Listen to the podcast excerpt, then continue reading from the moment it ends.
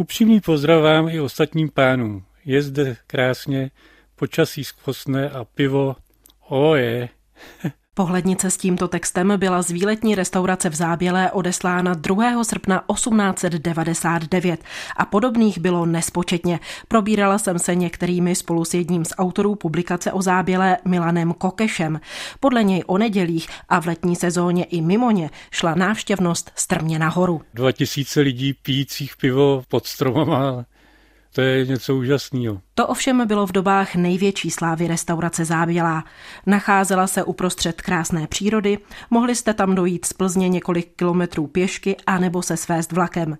Na konci 19. století mělo místo své zvláštní kouzlo i s ohledem na vlastenecké snahy, jak mi potvrdil plzeňský památkář Pavel Domanický. V Zábělé se nachází slovanské hradiště, což mohlo být takovou inspirací pro tehdy nově vznikající spolky, například Sokol, k tomu, aby zorganizovali společné hromadné výlety do těchto míst a strávili tam třeba celé nedělní odpoledne. A spolkové i rodinné výlety tehdy byly společenskou událostí i vítanou zábavou. Není divu, že tady vznikla hospoda. Řekla jsem vám, kdy to bylo. V roce 1889 rychlostí blesku.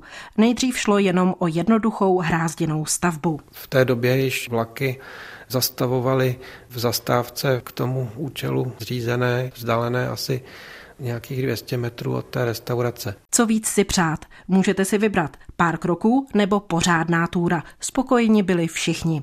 Pivo bylo řádně chlazené, restaurace měla zvlášť pro ten účel vybudovanou lednici plnou ledu. Postupně přibyla kuchyně a veranda s desítkami míst pro sezení. Za první republiky tu bylo plno. A dnes Vlaková zastávka je dávno zrušená. Restauraci připomínají jenom zbytky zdiva. Nedaleko je malý altán. Možná vás napadá, nešlo by to místo obnovit? Podle Pavla Domanického ne. Jedná se o cenou přírodní lokalitu. Další věc je, že před těma stolety mohla výletní místa prosperovat, aniž by byla vlastně dostupná autem. A to si dnes neumí nikdo představit.